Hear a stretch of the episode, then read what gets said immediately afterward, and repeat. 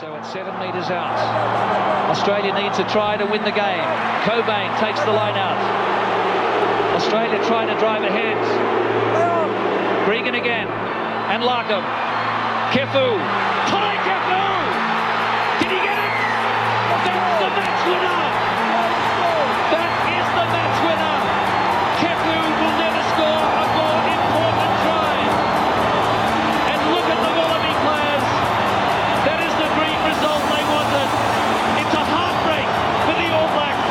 Welcome back. Here we are again with another episode of the Running Rugby podcast, episode 173. Toby and Leo joining me once again. So, two weeks down in our northern tours um, and some pretty exciting results on the weekend. A little bit of heartbreak in the end for the Wallabies going down by one point in France, 30 to 29. We'll talk all about that in just a sec. But other games from uh, up north, we did see Italy take down Samoa 49 17. Scotland uh, got a little bit troubled early by Fiji, but ended up coming back home in the second half 28 to 12, uh, thanks to three yellow cards to Fiji in this one. Uh, New Zealand put a stamp of dominance on Wales 55 to 23 in this one. And Ireland take bragging rights um, and hold on to that number one position, taking down South Africa. A little bit of a B team, a little bit of a different look to the South African team. 19 points to 16. The Irish win that in Dublin. Um, already mentioned France and the Wallabies. And then probably the biggest surprise, we we touted it, boys. We we said it was a trap game. Eddie Jones, his men go down to Argentina by one point, 30 points to 29 in Twickenham. And that's just going to keep the drama running here. Um, boys, let's let's go back to France and the Wallabies. Uh, we were we were up early watching this, and got some mix of some absolutely brilliant plays, some end of the world tries coming out in this one, and then bounce that back with total heartbreak watching Damien Penaud go over in the end of this one to put France back ahead and steal that win. Yeah, that's that's the feeling. It's you, you're so uh, proud of the boys for managing the game and like just even, even that last penalty we scored. Um, so we pushed it out to four points. Felt like it was really smart and really measured to that point. We got that extra buffer, and you're thinking so few so few mo- minutes left in this game. Um, being able to hold the French out off the try line a number of times in in really sort of tough circumstance. Surely we can we can keep them down to even just penalties, um, and you know at least make them kick for it. And then it all breaks down, and you know put yourself in the shoes of a French fan, like watching the team grab grab that last try and, and get up by a point, knowing the conversion doesn't matter, and and you've got it. Like you'd be just absolutely thrilled. Um, but just such a big missed opportunity for the Wallabies to to ruffle the feathers on on a team that is the host for the World Cup next year and looking like very, very possibly one of the top three teams, you think, without really much argument for that tournament. Yeah, and I'm, I'm sure they'll take some good learnings from this. I mean, even just playing at the Stade de France, you know, in that sort of cauldron like environment, I think's going to be really valuable for these guys. But, you know, Rennie needed this win quite badly, I think. I mean, the Scottish performance wasn't great. Um, I think we played a lot better in this.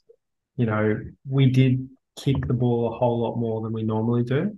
But I think actually that was working for us in a lot of ways. We were gaining some good territory at times. And, you know, I did like the fact we weren't trying to run it out of our own half, which we often try and do, and it gets us into trouble. So, you know, overall, I think we played quite well. But it's just, yeah, it's heartbreaking to lose in that fashion where you seem to capitulate in the last five minutes. I think you do you do have to remember though, like it's very easy to watch this game and then be so bitterly disappointed because we were so close to a victory here. But going into this game, I gave us no chance. I think lot, most people gave us zero chance and thought we were in for a little bit of a thrashing against what should be a dominant French side. But this this should be like it's a very much a step forward from what we've sort of seen. Um, yes, we don't get the win, um, but this is absolutely going into, as you say, enemy territory, Stade Francais. This is where we're going to be next year in some big matches. And to be able to have this team, once again, still not our number one team. Do we know what our number one team is? I don't know.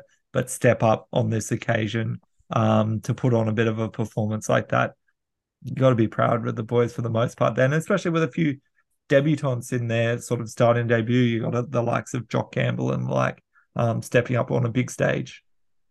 Yeah, I think missing a whole lot of key players that we'll probably see next year. So we will be a better outfit going into the World Cup for sure. You know, we still missed 28 tackles in this game, which I find astounding. I didn't actually notice that. That's still a lot of missed tackles, so we can improve on that. France hadn't had a run out for what nine months since the Six Nations, so they'd have a had a big sort of break between internationals. They they so played some games with Japan, but I guess it wasn't wasn't quite their number one sort of outfit yeah. that was running there. But I, I take I mean, Yeah, I mean, you can look at it both ways. We've had a long season. We've got quite a lot of injuries this year. The boys are kind of right at the end of, of their run. Um, and the French, they kind of had a nice preseason, and only just started their domestic season you know that that you see the Wallabies at the start of their year often they're quite rusty. I think the French obviously weren't at their best, but I think we really did show that we can match them physically. We've got the fitness, um, and we've got the try scoring ability when we put things together. Like we can score points from anywhere. I think that was really important to show that as well.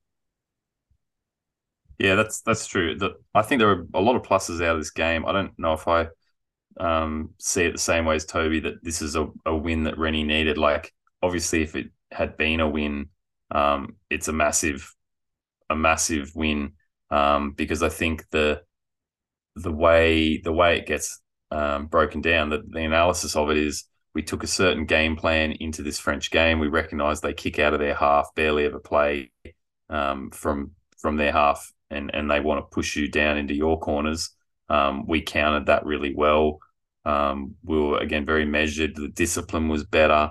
Um, like th- there was just the and, and so anyway, so I think Rennie, you know, and the, and his team should get a rap for that because I think that was a really good plan to take into this game, and it was executed pretty well, but for a few really critical moments. And uh, straight after the game, I, I sort of had a short list of things that I thought were just almost individual, individually poor decisions which turned the game at certain moments. And aside from these, we were really solid throughout. And these players, bar one, um, were really solid throughout. Um, so the moments for me were we had a um, Jock Campbell running it out of our half with about 90 seconds left in the first half. Instead of kicking it down, basically, you know, yeah, taking the ball, putting it as far from our try line as possible, it was mm. a very, it was what we had been doing and yet very late in the half, not with a lot of support around him, he chose to run. And this is another game where the the Wallabies breakdown was a bit under supported. The French got a roll on that that tackle and took the ball and went and scored. And you just think if you kick that ball away, you at least make them choose to attack from their half or kick it back to you and you're just burning time. Like that that tactic um, should have should have been employed again to finish out the half. I think that would have prevented a try. So we're saying he's essentially responsible maybe for two tries being let in from the French. I mean, I think generally had a pretty good game, but you're right. There were a couple of key moments in the game that he let us down. Yeah, I, I don't know if I put the other one on him too. Like if you think about them, like not making the tackle there at the death um, between him and Tom Wright, like that's that's part of it. But I mean, yeah, there, there are missed tackles, and then there's like you know creating turnover or offering turnovers and and and creating pressure for your team. Like at that point, if you can't make the tackle, a lot of players aren't going to make the tackle. The the guy's an elite winger. Uh, I you know can't can't hang that on on on his shoulders of one tackle, but choosing to run the ball in that situation seemed to deviate from the plan that had been working so well.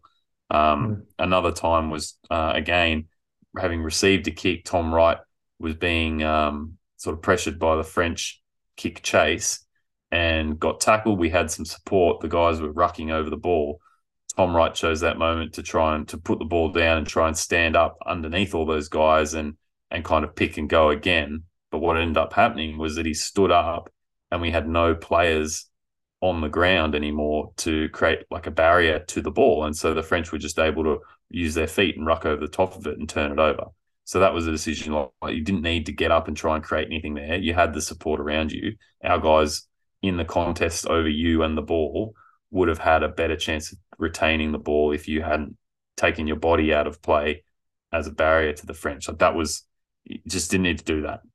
Um, yeah, and then the Valentini dumb kick at the end. That was just an absolute yeah. horrible kick and gave the possession back in in midfield and gave the French a, a good position to attack from. So so those are those are individual decisions that are just blights on their game where I think those players all played very well beyond that. But the person I'm saying who was ice cold in a bad way was Hodge. Hodge came on and was just completely out of out of step with the pace of this game and just muffed everything and only had a few opportunities to do anything, but muffed muffed um, restarts and a bad clearance, just just creating pressure for the Wallabies and playing at the wrong end of the field. I think that that that might be the only knock on Rennie and the coaching staff is like, why would you make that sub that late in the game? Foley's not injured.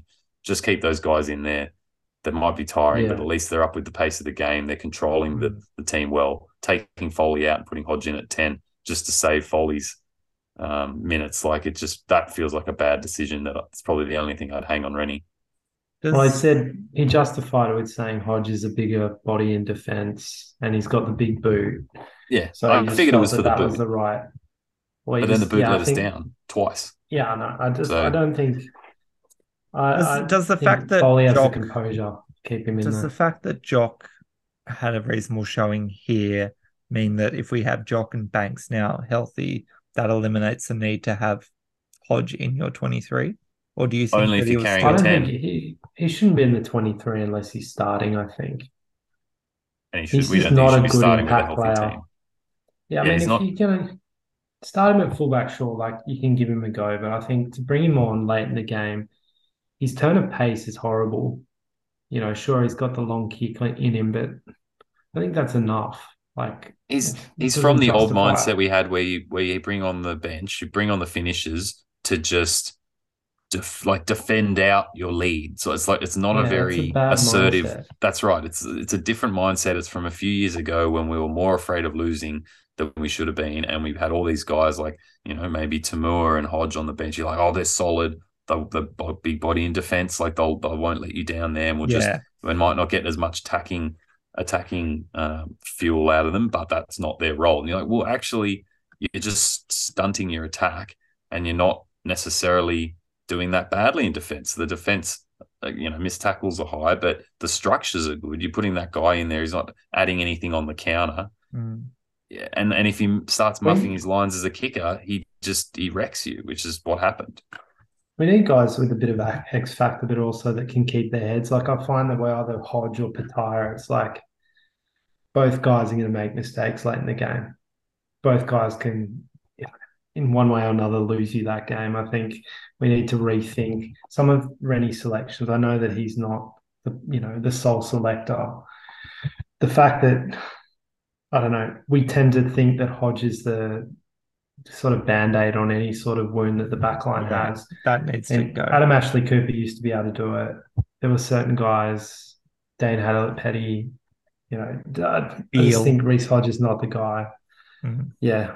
I, the All Blacks don't tend to do that very much. I think we need an outside back that's someone can score tries late in the game.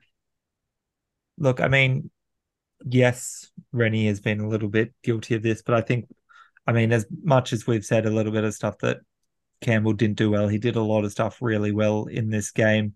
And I think I was saying it to um, you boys, it almost felt like a little bit of Kellaway vibes with Jock Campbell at the back. Like he was overall being very sensible. It was kind of feeling very reliable in what he was doing. And he was also seeming to be able to spark something in attack and take opportunities. Um, so I really liked seeing that a little bit more in this game. And look, I think we just need to spend a little bit of time just appreciating that try from 95 meters out that these guys set up. You know, the chip kick over the back from the French that looked like might have us in a little bit of bother Um, we managed to get a couple of sort of quick offloads. We don't panic. We get it out wide. We see Tom Wright burn Penaud on the outside, um, and with multiple sort of support runners on the inside as well. Campbell handing off to Foketi, who I don't think any any of us thought was going to be able to He nearly outrun. didn't do it. I I had He no. only outran Intermac, who maybe I- isn't the quickest. I mean, I was like, oh, it's Finished it. it's Ikitau. I was like, he's in, and then I was like, oh, it's Foketi. I was like, is he in? Can he do He that? had the little goose step to get out of the Oh, but he made it. Yeah. Oh, he destroyed his shin in the process, but God, he, he scored the try. So that's going to be on highlight reels for many years. So you got to appreciate that Yeah. overall. Like, Yeah, that was an Ah. excellent try. And as a team gotta- try, it needed the support runners. Yeah. It wouldn't have happened without that extra Yeah. effort from all those guys. You got to feel bad for him. You know, that's a great moment, and then to be five, ten Yeah. minutes later off the field and headed home now, yeah, pretty heartbreaking for very him. tough. Very tough. Um, but you know, he's had a good season. He'll hopefully recover. he Yeah, won't be underrated, underrated player by many people, especially Well- like two thirds of this podcast. he's gonna he'll have maybe Beale floating around as someone who might be wanting to play in the centres for the Waratahs. Joey Walton's back. There might be a little bit more competition, but I think he's good enough probably to have another strong season for the Waratahs. Perhaps push his case for the World Cup. I think you may see him miss out potentially, but you know, it's good to build depth there because we do need more specialists probably 12 to be honest if Kerevi's not around um Ikitau's been so reliable I think he's he's excellent he's world class I think Foketi's not quite there but he's he's been pretty solid this year Talk to me about Will Skelton. We saw him off the bench here today. Do you see a player that's headed to the Wallabies World Cup, or should we be um, looking elsewhere, or do we just need more time and more starts for this this guy? I think I think we need more times and time and starts, but I think he's definitely in the mix because he's got that um, just the the huge physical presence, which gives him so much advantage in things like like maul defense. Um, we see people like Darcy, Neville, even Frost a bit like they they're getting pretty good at swimming through the maul and and breaking it down as an attacking weapon. Um, Skelton almost doesn't need to be as good as those guys at slipping through because he's just enormous. Um, and he can just reach over the top and, and drag on on the ball, and, and he did that effectively in this. He was effective in the line out. Thought the line out overall was was pretty good. Unfortunately, Folau Fainga'a had a couple of rogue throws. Um, but no, Skelton is a guy who I think does deserve to be there, and um, that I guess you get him the minutes and the familiarity. Um, he should be beating out someone like Philip potentially with the with the strength of the younger guys coming through. There's only going to be limited spots. If you think Darcy and Frost are definitely there, is Neville aging out? Is Philip aging out? Is Skelton getting in there ahead of them? Um, you've got a couple of guys who kind of float utility, a little bit of second row in them as well. Um, how many of those do you pick in lieu of an actual purist second rower? Um, I, I think he's definitely in the mix, and more minutes uh, will be a benefit. We just just need to keep him kind of fresh in those combinations, so it doesn't feel like you're you're bringing in this kind of one out X factor off the bench. He needs to he needs to link in with all the good set piece stuff that our guys do, and and you know be be more than the sum of the parts, as opposed to just like this Hmm. unique physical um, piece you can just add. Um, the way the way Pete Samu comes onto the field and just immediately starts linking in with guys and adding to what we're doing um, as a unit. That that's that's what you want to see from him, and I think he can do that. I'd, I'd go further and say I think Skelton's a lock for the World Cup um, based on that performance. I mean, he hadn't played for the Wallabies He's not a prop. starting. Huh? Oh, very good, Leon. he hadn't started for the Wallabies for what, six years? He still hasn't. So, Has it been that long? oh, sorry. Yeah, he hasn't started for six years for the Wallabies. The fact he's 30, we've lost a number of years of his peak He was performance. 24 last time. He's Yeah, it's a real shame. Um, but you know, I think we've got to make the most of the time we have with him around. Um, it was really good to see him match the reserve lock for the French off the bench. Very Mm. similar sort of Yeah, um, body shape, huge guy as well. Um, so I think, look, he's a key piece. I think if we have Tongan Thor healthy, Skelton healthy, Valentini at the back, these kind of bigger bodies, I think, can really make us a formidable presence in defence. Um, and then you kind of have those sort of high IQ players around that.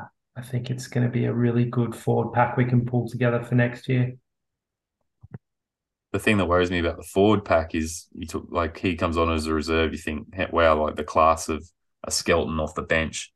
The way our front row stocks are going at the moment, a couple of bad line out throws, and all of a sudden you're trying to um, keep the French at bay with a front row of Robertson, Gibbon, and Fainga'a. Yeah, but and, that- like that that, Yeah, that combination of bringing on a reserve hooker who's not, he's not like his throwing isn't as bad as it had been, but it's still probably a slight weakness. And in again in the situation late in the game, you you have the volatility of his throwing, and knowing that if you get it wrong, it's straight to a scrum, and you and you put in Gibbon and Robertson in against the French. It's So that's temporary. Not a great feeling. Yeah. I know it's temporary. It's like again that's- tactically decisions in Yeah. the game, coaching. If you can keep your props in there a bit longer, do you? Because you know this is the immediate outcome of a bad throw. Yeah. If you keep Porecki on a bit longer, like Possibly. that's that's you know, Yeah. It, it It was a bit harsh I mean- on playing. I mean, Rennie said that he thought that throw wasn't crooked. It wasn't. Yeah, I didn't think it was that bad. It was, I don't know. but it has been a factor. And it just the way those fact those issues combined, those weaknesses combined, put you in a position where a scrum in your half for the French, it's not great, but good platform for them. Another Well, challenge back, Leo, defensively. so there you go for next year. Hmm. It's the solution. Did No, we It's not. did we enjoy a bit of the Taniela Sans, um, the return of form for our old Tongan Thor here? It's been a little while since we've seen him have a proper impact on a game, and I think we saw it a bit back here. Um, hopefully, we're seeing um, him capture a little bit of that spark that he used to bring to some of these games.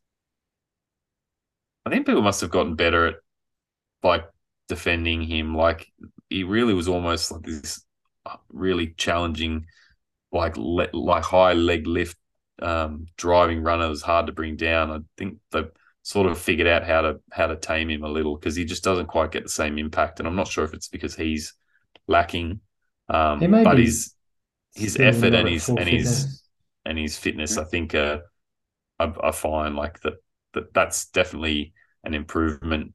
Good to see him um, start and, and play as many minutes as he did.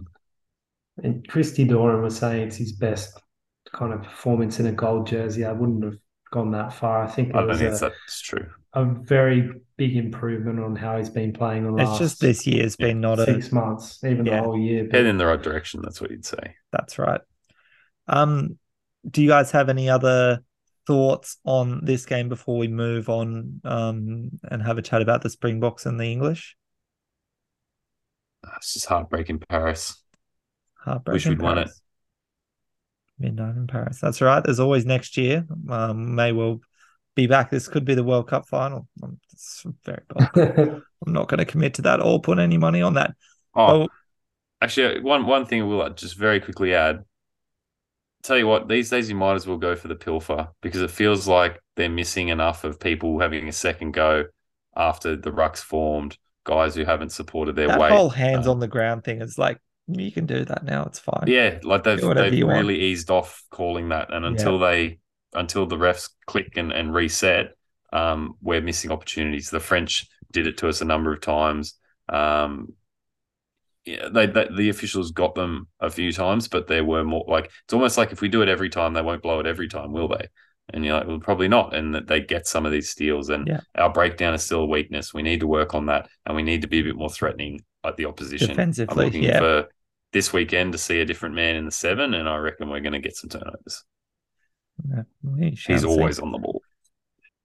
Boys, talk to me about England, Argentina. Um, we saw a bit, of, a bit of um, negative press towards Eddie Jones after this one. Um, biggest thing I saw, which I think everyone was um, bringing up, was the fact that they put in Ben Youngs in nine. Um, it was just a bit lackluster in sparking any attack for this team. Um, even with like what they probably are hoping is their new sort of 10, 12, 13 combo with um, Marcus Smith, sort of um, Farrell, and then Manu Tuilagi back there as well. But just couldn't really spark anything. Um, took until uh, they brought on their sort of young um, reserve halfback in Van Poortvliet, who just stepped through and just ran ran sort of 30 meters almost untouched to score a try. And everyone's going, "Oh, why are we why are we having Farrell here?" But um, Boffelli pretty much took pretty much all of um, Argentina's points except for just one try to Carreras. Um, but absolutely kicking masterclass from him, and Argentina just happy to put um, the three points over whenever they could, and yeah, end up getting the win here, hold out England in that last ten minutes, um, and win by a point to absolutely crush Eddie Jones a little bit here. Once again, there's people calling for his head, um, calling for him to be replaced um, before the World Cup. I mean, yeah, you've got to think Cheika had that, um, you know, that that Wallabies, he sparked that Wallabies performance against England in the 2015 World Cup. And then as soon as Eddie Jones took over England, he didn't get a win over him that whole time that he finished up with the team. So in that four years, it was what something like so good that oh. Cheika got this again. Like it's so good that end up being yeah. Cheika and Eddie Jones again. It's just it's so He's, funny. And I said it. I don't know who I mentioned it to, but I think you know Cheika is really setting himself up here. If Rennie doesn't get the extension for 2024, Cheika could swoop back into the Wallabies job. Um, if he continues to get these sort of results for Argentina, they've beaten the All Blacks, they've beaten England at Twickenham. I mean, two huge performances, and I know that often it's Cheika on the short term. You know, he'll he'll get results for one or two years, and then it goes stale. But know, you've got to give him credit. This is huge. Maybe it's just he, he knows how to manage people. He knows how to get them up for a big game, and his tactics maybe aren't all there, but maybe he has improved as a coach. Maybe he's adding more strings to his bow. Um, but you just love to see it. England lose at home. I mean, Eddie Jones is on the brink of losing his job. He seems to be able to just, you know, do something at the right time to kind of hold on to it for long enough. But I'd, I'd say that if he doesn't do well in the Six Nations, there could be a risk of him getting fired as well. And the funniest is that England, I mean, they're playing Japan this week, but then they have to face the All Blacks and the Springboks still um, in this Northern um, Tour end of year tour. So, look, like it could be a lot of um, pressure mounting on Eddie Jones and could he go? So if they, I mean, if they if they lose they, I mean, you'd expect them to beat Japan this weekend. If they lose then two in a row at the end of the year, there'll be a Could lot happen. of questions asked. Could be a good excuse to get rid of him ahead of the Six Nations. Yeah, um, because I think he has upset a lot of people along the way here. So, yeah, a lot of people are very sick of his behaviour. You say they lose two in a row. You, they've got New Zealand at Twickenham the week after Japan, Japan don't we? I mean the so, last two. New the Zealand last two. South Africa. So yeah, I'm assuming oh, a further two in a row and then, after and then this. lose another yeah. two in a row. Although yeah. Japan are no mugs and they'll have a lot of motivation, you know, to beat an Eddie Jones team, given he coached them to a famous yeah. victory. I think Jamie Joseph, Tony Brown, they're savvy get, too. Yeah, they could it's, get it's a, a it's a real, as well. It's a dodgy now it's a very dodgy time because not not starting with a win and then Japan, New Zealand, South Africa. That's yeah, who England's got. Easy. That's um yeah, no no room for error. Three wins is the only thing that's going to silence critics. So before we look at this weekend's fixtures, we're also just checking on what's happening in the Women's Rugby World Cup. Um, we had the semis on the weekend. England took down Japan 26 19. Um, they still remain favourites, I think, ahead of a sold out Eden Park final um, that's coming up this weekend and who are their opponents. It will be New Zealand after a very, very tense affair against France on the weekend. They got home in the end 25 to 24. Um, absolute heartbreak for the French um, number 10, their kicker, missing a penalty late in this game to potentially knock the hosts out of their own World Cup here.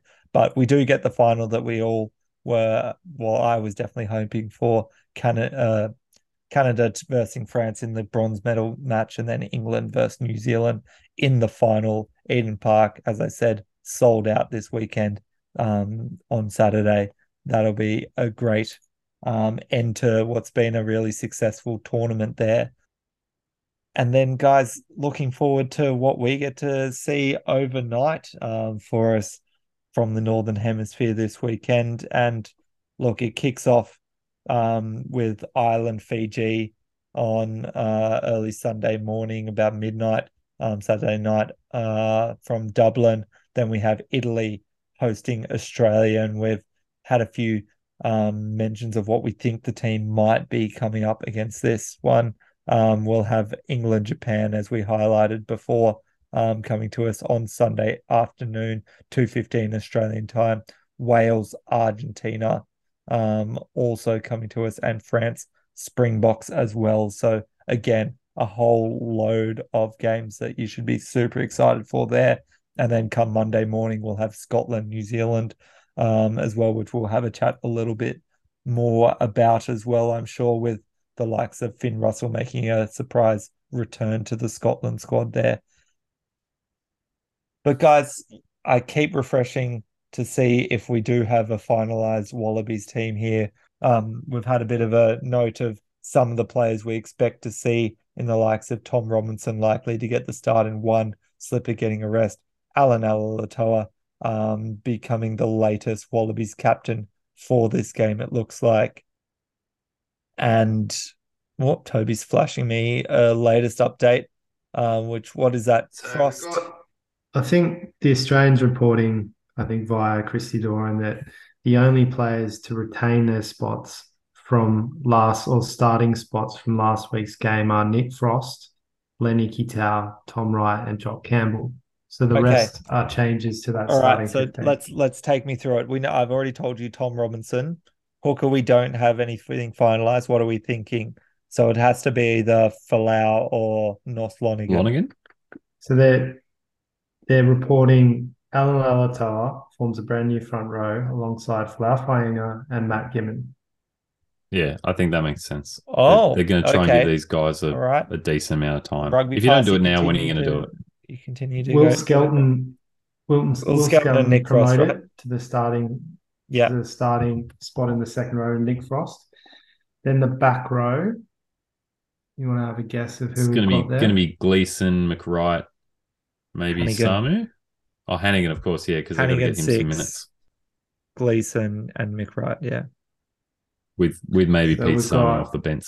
Bench. We've got Hanigan, then we've got Fraser, and then Pete Samu. Samu. See, that's almost. I like that we're giving Samu more time, but I almost feel like it's almost a snub to like start him in this game.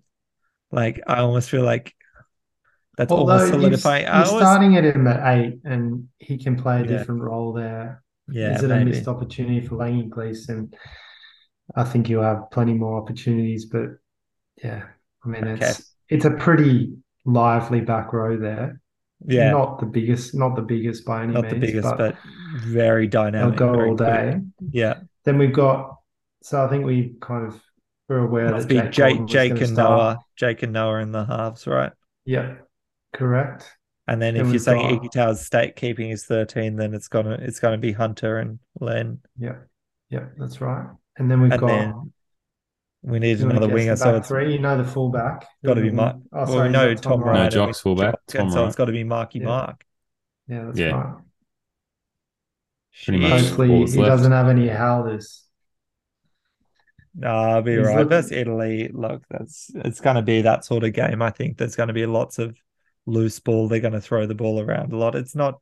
There'll be some fun things, but it's not going to be a very clean and like really structured game. It's just not going to happen.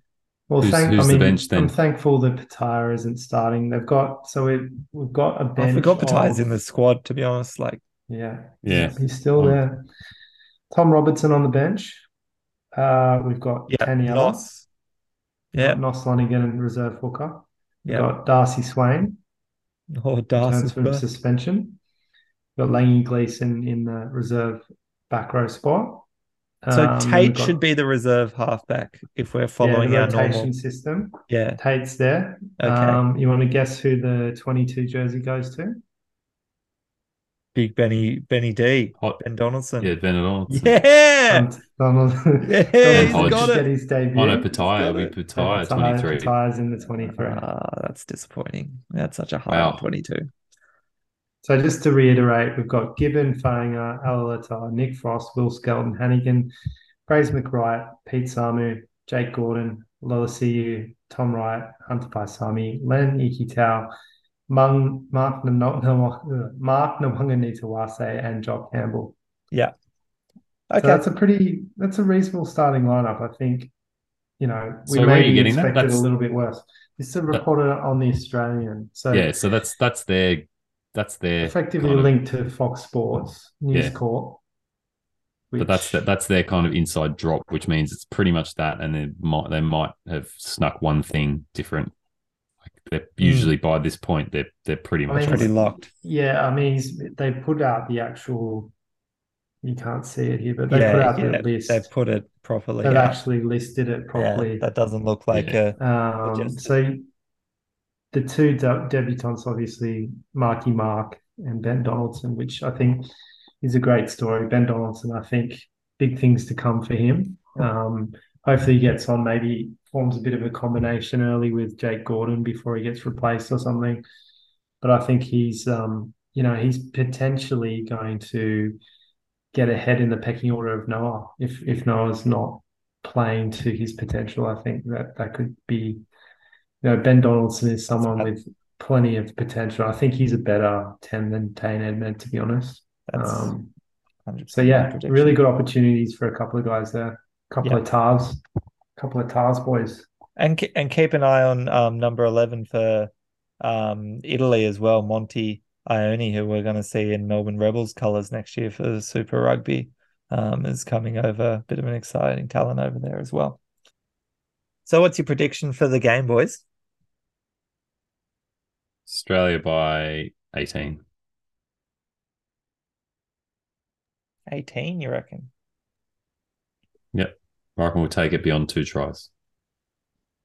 Yeah, I think there's a risk that we do underestimate Italy. You know, they've got it, they got to win this year in the Six Nations. They are improving. There's a probably a real lack of cohesion in this lineup, so I'm wary to predict too much of a margin. But I reckon we're probably looking at yeah, two converted tries, maybe around the 12 to 14 points. I think if we play well, we have the potential to score a lot more than that and, and pile some points on. But you just never know. I think these sort of games are a trap, particularly for the Wallabies in a spot where we're maybe, um, you know, confident of a win, and particularly overseas. So we've got to be wary of the Italian opposition for sure. I, I reckon this is sort of a ten to twenty eight or whatever it'd be, thirteen to thirty one type endeavor. Like they'll they'll get a try and maybe kick some some points, but if we should be able to hold them out because I think the training that the guys get in the squad, the defensive structure will be there. It's just whether we can light up the attack, and I reckon there'll be a bit of turnover ball. Those back rows will be ranging out, um, supporting their their wide backs. I reckon there's lots of tries from the end of the world opportunity. That's what you'd expect and what you'd hope to see. Absolutely. In terms of predictions for the other games in this round, guys, Ireland, Fiji, I don't think anyone's going to tip against Ireland. Um, No, shout out still to what Mack Hansen's doing um, on that Irish team. yeah, Um, another try on the weekend. Yep, Makes me so depressed that he left. every time, every time. Um, England, Japan, anyone game to take Jamie Joseph's men for an upset in Twickenham? Mm, I'd I'd say they'll give England a scare, but England will get by maybe with a narrow margin of say five to ten points. I think the first Um, half will be super close, and then I feel like it's they won't be able to do it. Though if I they think- get I ahead it's- enough, England might panic, and who knows? Yeah. I think it's close for sixty. I, I reckon it's only really late. They'll probably they'll probably put put one or two on, and it'll it'll make the, the scoreline look a bit more flattering. but it, I, th- I think J- Japan are a good sixty minute team now, not just a first, not just a first half team. I think if we go back to this word cohesion, which Ben Darwin is speaking all the time, and it's you know been analysed to death that it is one of the most powerful measures of, of a team's success. Japan has that in spades. They really do, you know, build that sort of cohesion within their training models. And Jamie Joseph and Tony Brown obviously have been working on this for a number of years. Um, I think they're a team that can outperform, you know, their individual abilities. England are almost the opposite. You know, they've got a fair bit of talent there individually, but as a team, they rarely play to their full potential. So it'll be really interesting to see how they match up. Japan's also had a two week run up to this, so they'll be fresh. Yep. And Go they've had even with the Australian A and Japanese 15 sort of tour, they've been now together a fair while. Um, interested to see your boys take on this Wales Argentina in Cardiff. Um, what's what's our feeling here? Obviously, Argentina, do they suffer a little bit of a come down from that high of taking down England and struggle to regain that momentum? That's what I expect. I'd like. I'm not saying Argentina's going to play badly. I'm sure it'll still be competitive, but um, they they've been a bit hot, like game on, game off, like the Wallabies. They obviously had game on, game off, and then a, a bad finish the um, rugby championship. I think they'll probably be pretty pumped after that win last week, and, and Wales will be able to pinch this at home. But I expect it to be close. Yeah, I think that's a sensible approach to say that Wales probably can get the chocolates at home. It's a difficult place to play at the at the Millennium Stadium or Principality, whatever they're calling it now. Um, you know, Wayne Pivac as a Kiwi coach is changing the way that Wales are playing. They're becoming a bit more of an attacking threat, threat attacking team generally. Um, you got to think Argentina probably have had some pretty robust celebrations, you know, early in the week. So I think it's it's really hard coming off that sort of high to keep it going. Let's see if Cheika can can bring out some more magic and, and get them pumped for this one. But I think Wales will probably scrape by. Hmm. Um, France and the Springboks here. Um, and like Springboks have put out their team already here. We've seen Willie le Roux back into the starting team. They've d- continued to do their rotation with their front row with Marx back onto the bench um, with a lot of their sort of best players here. Um, what are you feeling about sort of this Springboks team at the moment? Do we feel like they're really going to be um, an ongoing sort of challenge in this tour and into the World Cup next year, or are they are they sort of doing a falling off a little bit, or maybe you feel like maybe just not quite going to be able to keep that peak performance? And maybe living in the past a bit with some of these players, you know, like We've yeah, said that whole for a lot of couple of years though. experience. Yeah, and they do often perform when But I mean, need they lost to. to- twice to us last year. We beat them pretty comfortably in one of the games this year. Yeah, I mean they're a long way off the team they were in 2019. That's for sure. And COVID did play a significant part in that um, through 2020, and they haven't really recovered from that. I think it's Willie le Roux, for example. I mean, what is he? 35. I don't think he should be starting these sort of test matches. Um, maybe a good guy to, to bring on late in the game. We've got that sort of experience and you can just close it out. But yeah, there's a number of players in there that I think are past their, their peak and and maybe they do need to be looking at injecting some more youth. But is it too late before the next World Cup? Maybe it is. And and some of the youth they've brought in, guys like Damian Willemse, uh, they're just not the same level as a Andre Pollard. Like it's not at 80 minutes of of Willemse, so you'll have you'll have moments, but I it's not. I He- think he's- he's he's not bad, but I think he's more of a fullback, and now they're now Yeah, forcing him into a yeah. ten, which is the hardest Yeah. thing for him. But that's what I mean. Like they're, they're trying to develop him because he's their next ten. That's must, must be the way they see it. And I don't think he has the the performance potential of Pollard. So they're they're it's kind of like we, like we've had times where we've just been a bit kind of lacking in a position, and um, the next generation of players sort of didn't present themselves. Everyone was kind of just the waters were muddy and everyone was a bit, bit the same level, and no one really stood out. No one was throwing their uh, putting their best foot forward as the backup. That sort of feels like where they're at in a couple of different positions, and certainly even unless someone just springs springs up and is a superstar, like if they get a Marcus Smith type person just appears out of nowhere, um, that's that's kind of the dream for them now because they don't have a, a superior backup. Um, Willemse, I don't think. I don't think. I don't think it'll be enough to get over the French in this side. I think they'll be tired after their long season, and I think the French will be now a bit bit shaken, but um, warmed up after the Wallabies game. Surprising that you know I'm I'm sure that Elton Jantjies probably would be playing this role if he was in the squad and hadn't had those indiscretions. Mm. Willem Sarr started his career at least as a fullback. I think that's kind of his forte.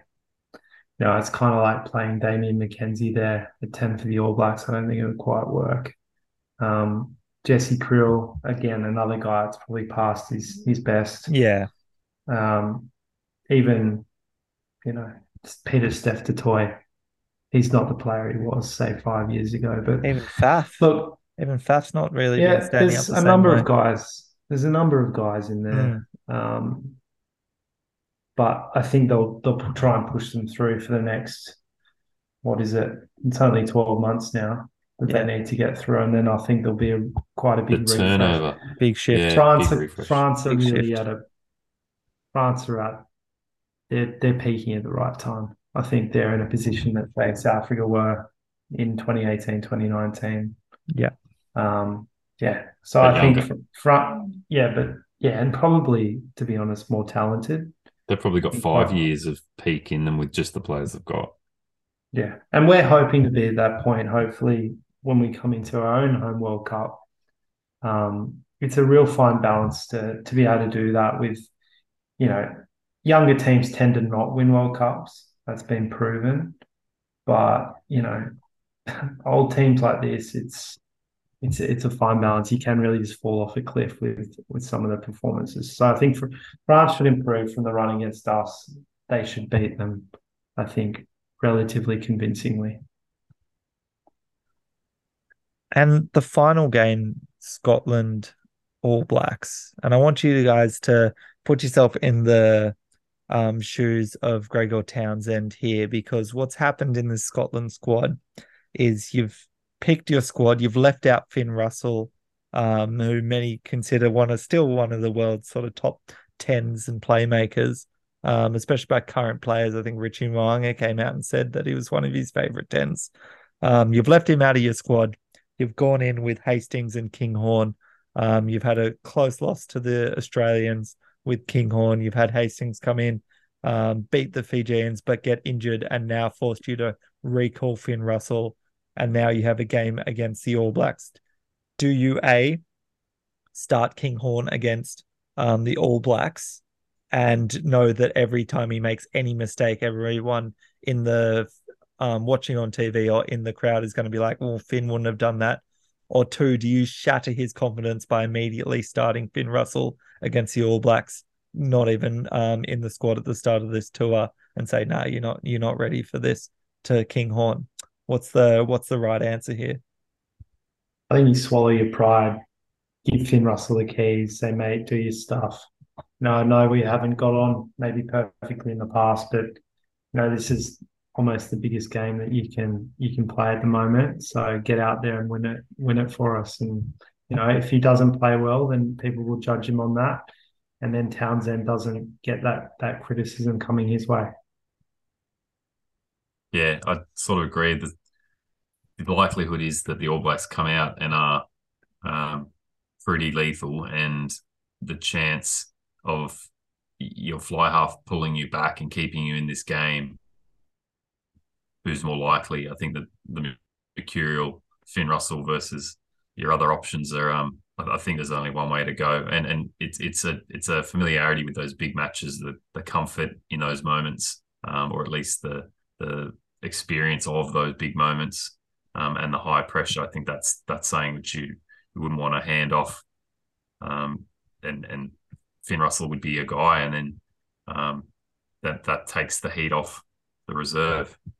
It's it's by that by the time you, your bench are coming on, you're either in, you're still in it, and they've been sort of lifted into the, the intensity of the game without having to be in it, uh, or you're just you know putting them out there to say do what you can do. This game's more or less out of our hands. I mean, Kinghorn lost lost them the game against Australia. He did Gotta also score that. like an individual try, like Yeah, I by himself to- he Yeah. missed a very very simple His kick. his kick lost them the game, but you know they've lost it many other times as well. Hmm. I think Finn Russell is clearly the best number 10 in Scotland. And yeah, he's divisive and maybe he's not great for the culture of the team, but on the field, he performs, you know, within probably the best, say, five or six number 10s in the world.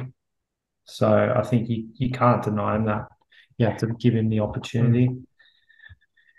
No, it's it's it's tough because he he is just one of those players, you know, you put him in a team against the All Blacks, he can make something special happen.